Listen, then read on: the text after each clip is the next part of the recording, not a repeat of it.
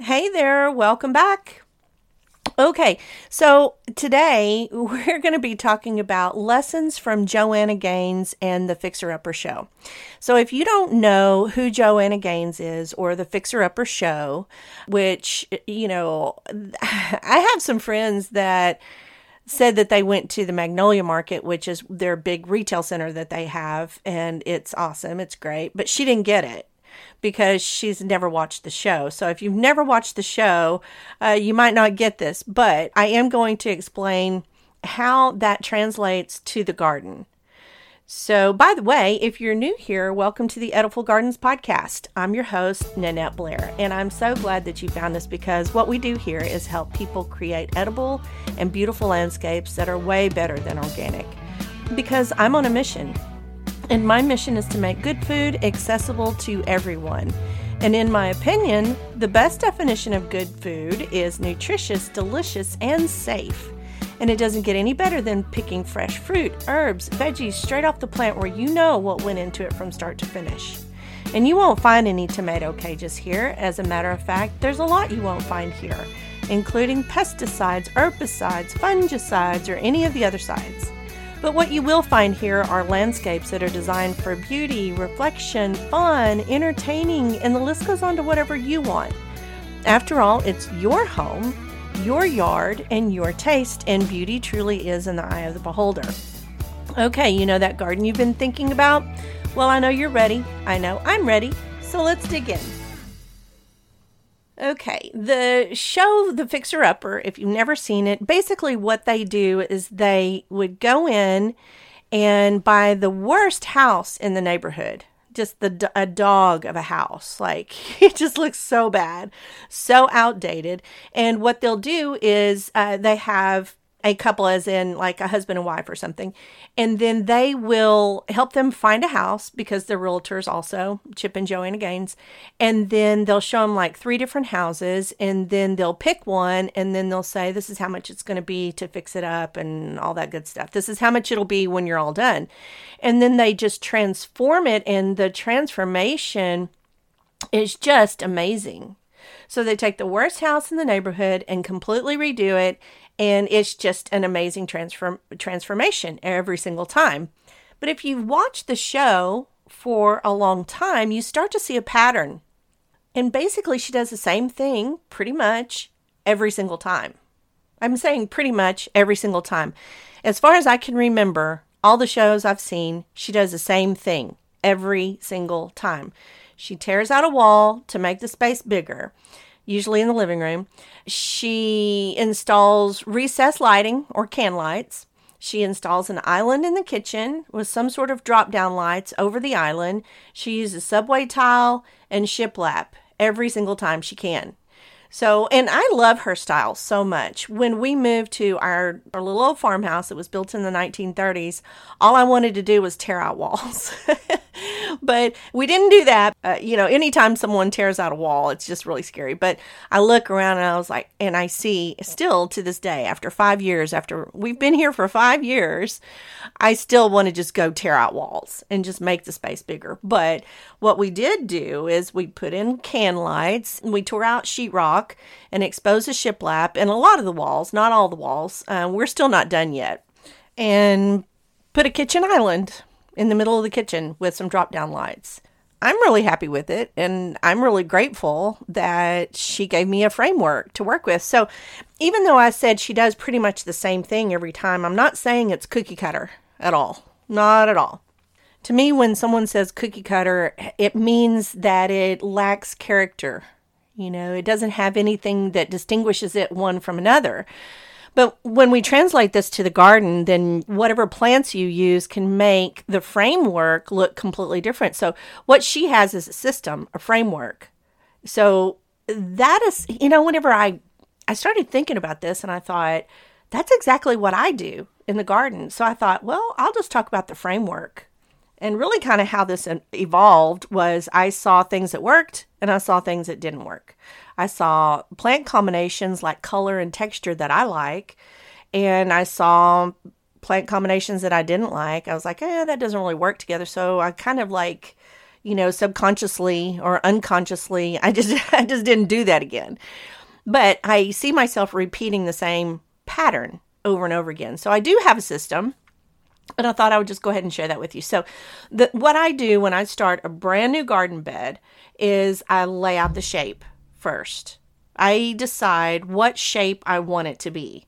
Now, when we first moved here, I was just so gung ho. I just wanted to get it done. We just went out there and we just put out a bunch, a bunch of mulch, and a mulch, a bunch of mulch. Yeah. okay. So, whenever I did that, uh, then I put rocks out, and that didn't work because the grass sneaks up under the rocks. And then I decided to do a plumb line, like a berm, like we've talked about, and um yeah so the very fir- first thing i don't want to get too deep into the how to's and all that i just want to talk about the framework. But i lay out the shape of the bed and then i and so what i'm doing is i'm defining or redefining the space right? And then i bring in a whole bunch of mulch and i lay it on at least a foot thick. And i have done uh about three youtube videos on how exactly how i do this how i start from scratch.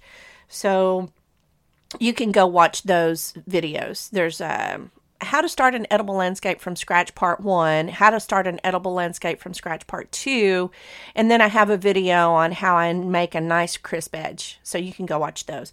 But that's what I do. So I lay out the shape of the bed. Basically, I'm defining or redefining the space. I refine the shape with mulch and then I'm planting my fruit trees in there first, and that kind of helps me even. It's it's kind of like with fruit trees. I'm just saying here's where the bones are. Okay, that's re that's redefining the space even more, and then I plant perennial herbs to confuse a pest. I install some sort of vertical trellis or obelisk for beans or peas or tomatoes where I think it looks good. And usually, honestly, I'll put it somewhere. And this is what's great about, you know, something like a trellis. It usually has something that you push down into the ground. It's real easy to pull it up and move it to another place. And a lot of times I do end up moving that. That's really more like a couch. you know, it's not like building a room. Uh, if it was a fence, it would be more like defining the space like a wall. But uh, usually I just I have something there, a trellis or an obelisk or a fence or something that I can plant something that's going to vine. Because I personally, I don't like to have vines growing up my fruit trees. I just don't trust it. and maybe I'm I could be wrong about that. I know a lot of permaculture people do that, but I just don't do that. I don't I don't want anything to kill my fruit trees. okay. So, and plus I don't really like the way it looks too much. It looks kind of jungly, um, but that's me. Okay, so I do some sort of a trellis or obelisk or something, putting something there that I have uh, things like beans or peas or whatever can grow up. And then I plant flowers, either perennial or good self seeders, because I want to make it less work over time. I leave spots open for annuals like peppers, squash, melons, etc. And that's pretty much it that's what I do on a repetitive basis. I do the same things over and over and over again. I feel like I did a little too much explaining. Like I've done a lot of explaining on why I do each one of these steps in other past episodes, kind of in passing. So I've talked about it a lot. So I want to just say here's the bare bones. I'm going to repeat this one more time. I lay out the shape of the bed, I define that space, and then I refine the shape with mulch whenever I refine the shape with mulch, I do my nice crisp edge that refines it even more. And then I plant trees. And then I put in my perennial herbs all throughout the whole bed. And then I install some sort of vertical trellis or obelisk or something. Then I plant flowers. And then I, and I'm, the whole time I'm doing this, I'm leaving spots open that I can plant annuals into. Okay, so that's the bare bones. This whole talk here was just to say I do the same things over and over again. I lay out the shape of the bed, I'm defining the space. I refine the space when I put the mulch on it and put the nice crisp edge on it. I plant the trees, that's giving me my bones. I plant perennial herbs throughout the whole system and then I install some sort of vertical trellis or obelisk. Okay. And then I plant flowers, either perennial or good self seeders, and I leave spots open for annuals. So that's what I do, and that's pretty much it. And I thought, you know, I, I think that before we do next week's show, I really wanted to talk about this framework because is it cookie cutter? I don't think so because it's something that I just it's the system. There may be some steps that I'm I'm missing, but I don't think so. That's what I do every single time. And then the rest of it you know, picking out colors, picking out plants, picking out textures, picking out, um, you know, like a dynamic accumulator or picking out nitrogen fixers, picking out the plants that go in it. That's really like the furniture in the room. You know, like if you think about it as analogy of like a house, like fixer upper, or the analogy of like a living room or a kitchen or whatever, first of all, you got to define the space. That is really job one. You need something to plant into. I was um, doing some consulting with someone about setting up their own, they just moved to a new property and setting up their own edible landscaping. And um, I kept telling her, I said, you got to get to bare soil first. You got to get to bare soil. And I said, okay, well, you need to decide what you want the shape of your beds to be. I'm not going to tell you what the shape is that you want. Like, I'm not I, I would much rather come in and help someone do this on their own than to do it for them and charge them lots of money. I just really, I have no interest in doing that. I'll consult with someone and help them along, but the reason is because if I do it, they have no ownership of it.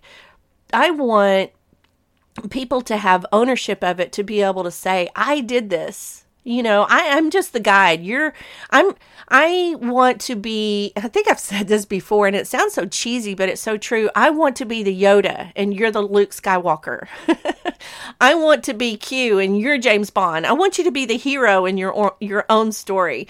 And that's why I do things the way I do it when it comes to the YouTube channel, when it comes to this podcast, when it comes to the website. I want you to be the hero in your own story.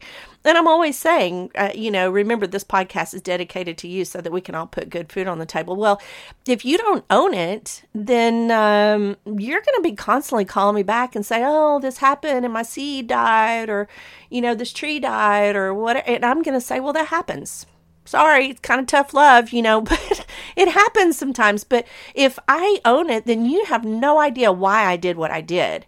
I would rather, much rather take someone by the hand and say, you make the decision, and here's all of the options, and here's why.